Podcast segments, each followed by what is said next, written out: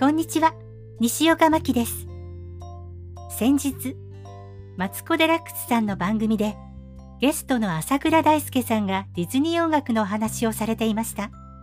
その時に、ファンティリュージョンの曲が流れてワクワクしちゃいました。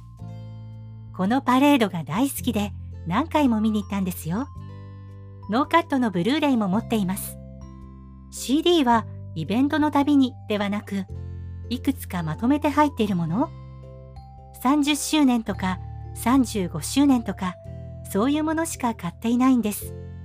ですから、このファンティリュージョンの CD もノーチェックでしたが、この番組でやっていたアンダーライナーとフロート音楽が収録されているんです。フロートというのは、ミッキーたちキャラクターが乗っている台車。キャラクターが乗っていないものもあります。そこから音楽やセリフが流れます。このファンティリュージョンは、特に物語性が強かったので、フロートによってかなり雰囲気が違うんです。今目の前にあるフロートの音楽やセリフが聞こえてくるのですが、移動している時、目の前にフロートがない時に何も聞こえなかったり、全然違うフロートの音が聞こえるといったようなことがないように、固定スピーカーからは常にベースの音楽が流れています。それがアンダーライナーです。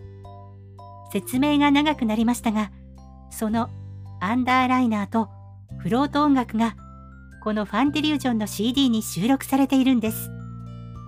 この情報は Twitter で見つけました。その方のおかげで素敵な CD を手に入れることができて感謝感謝です。ありがとうございました。ここで言っても伝わらないので、Twitter で嬉しい気持ちを伝えました。映像なしでもファンティリュージョンの世界が広がります。皆さんも機会があれば聞いてみてくださいね。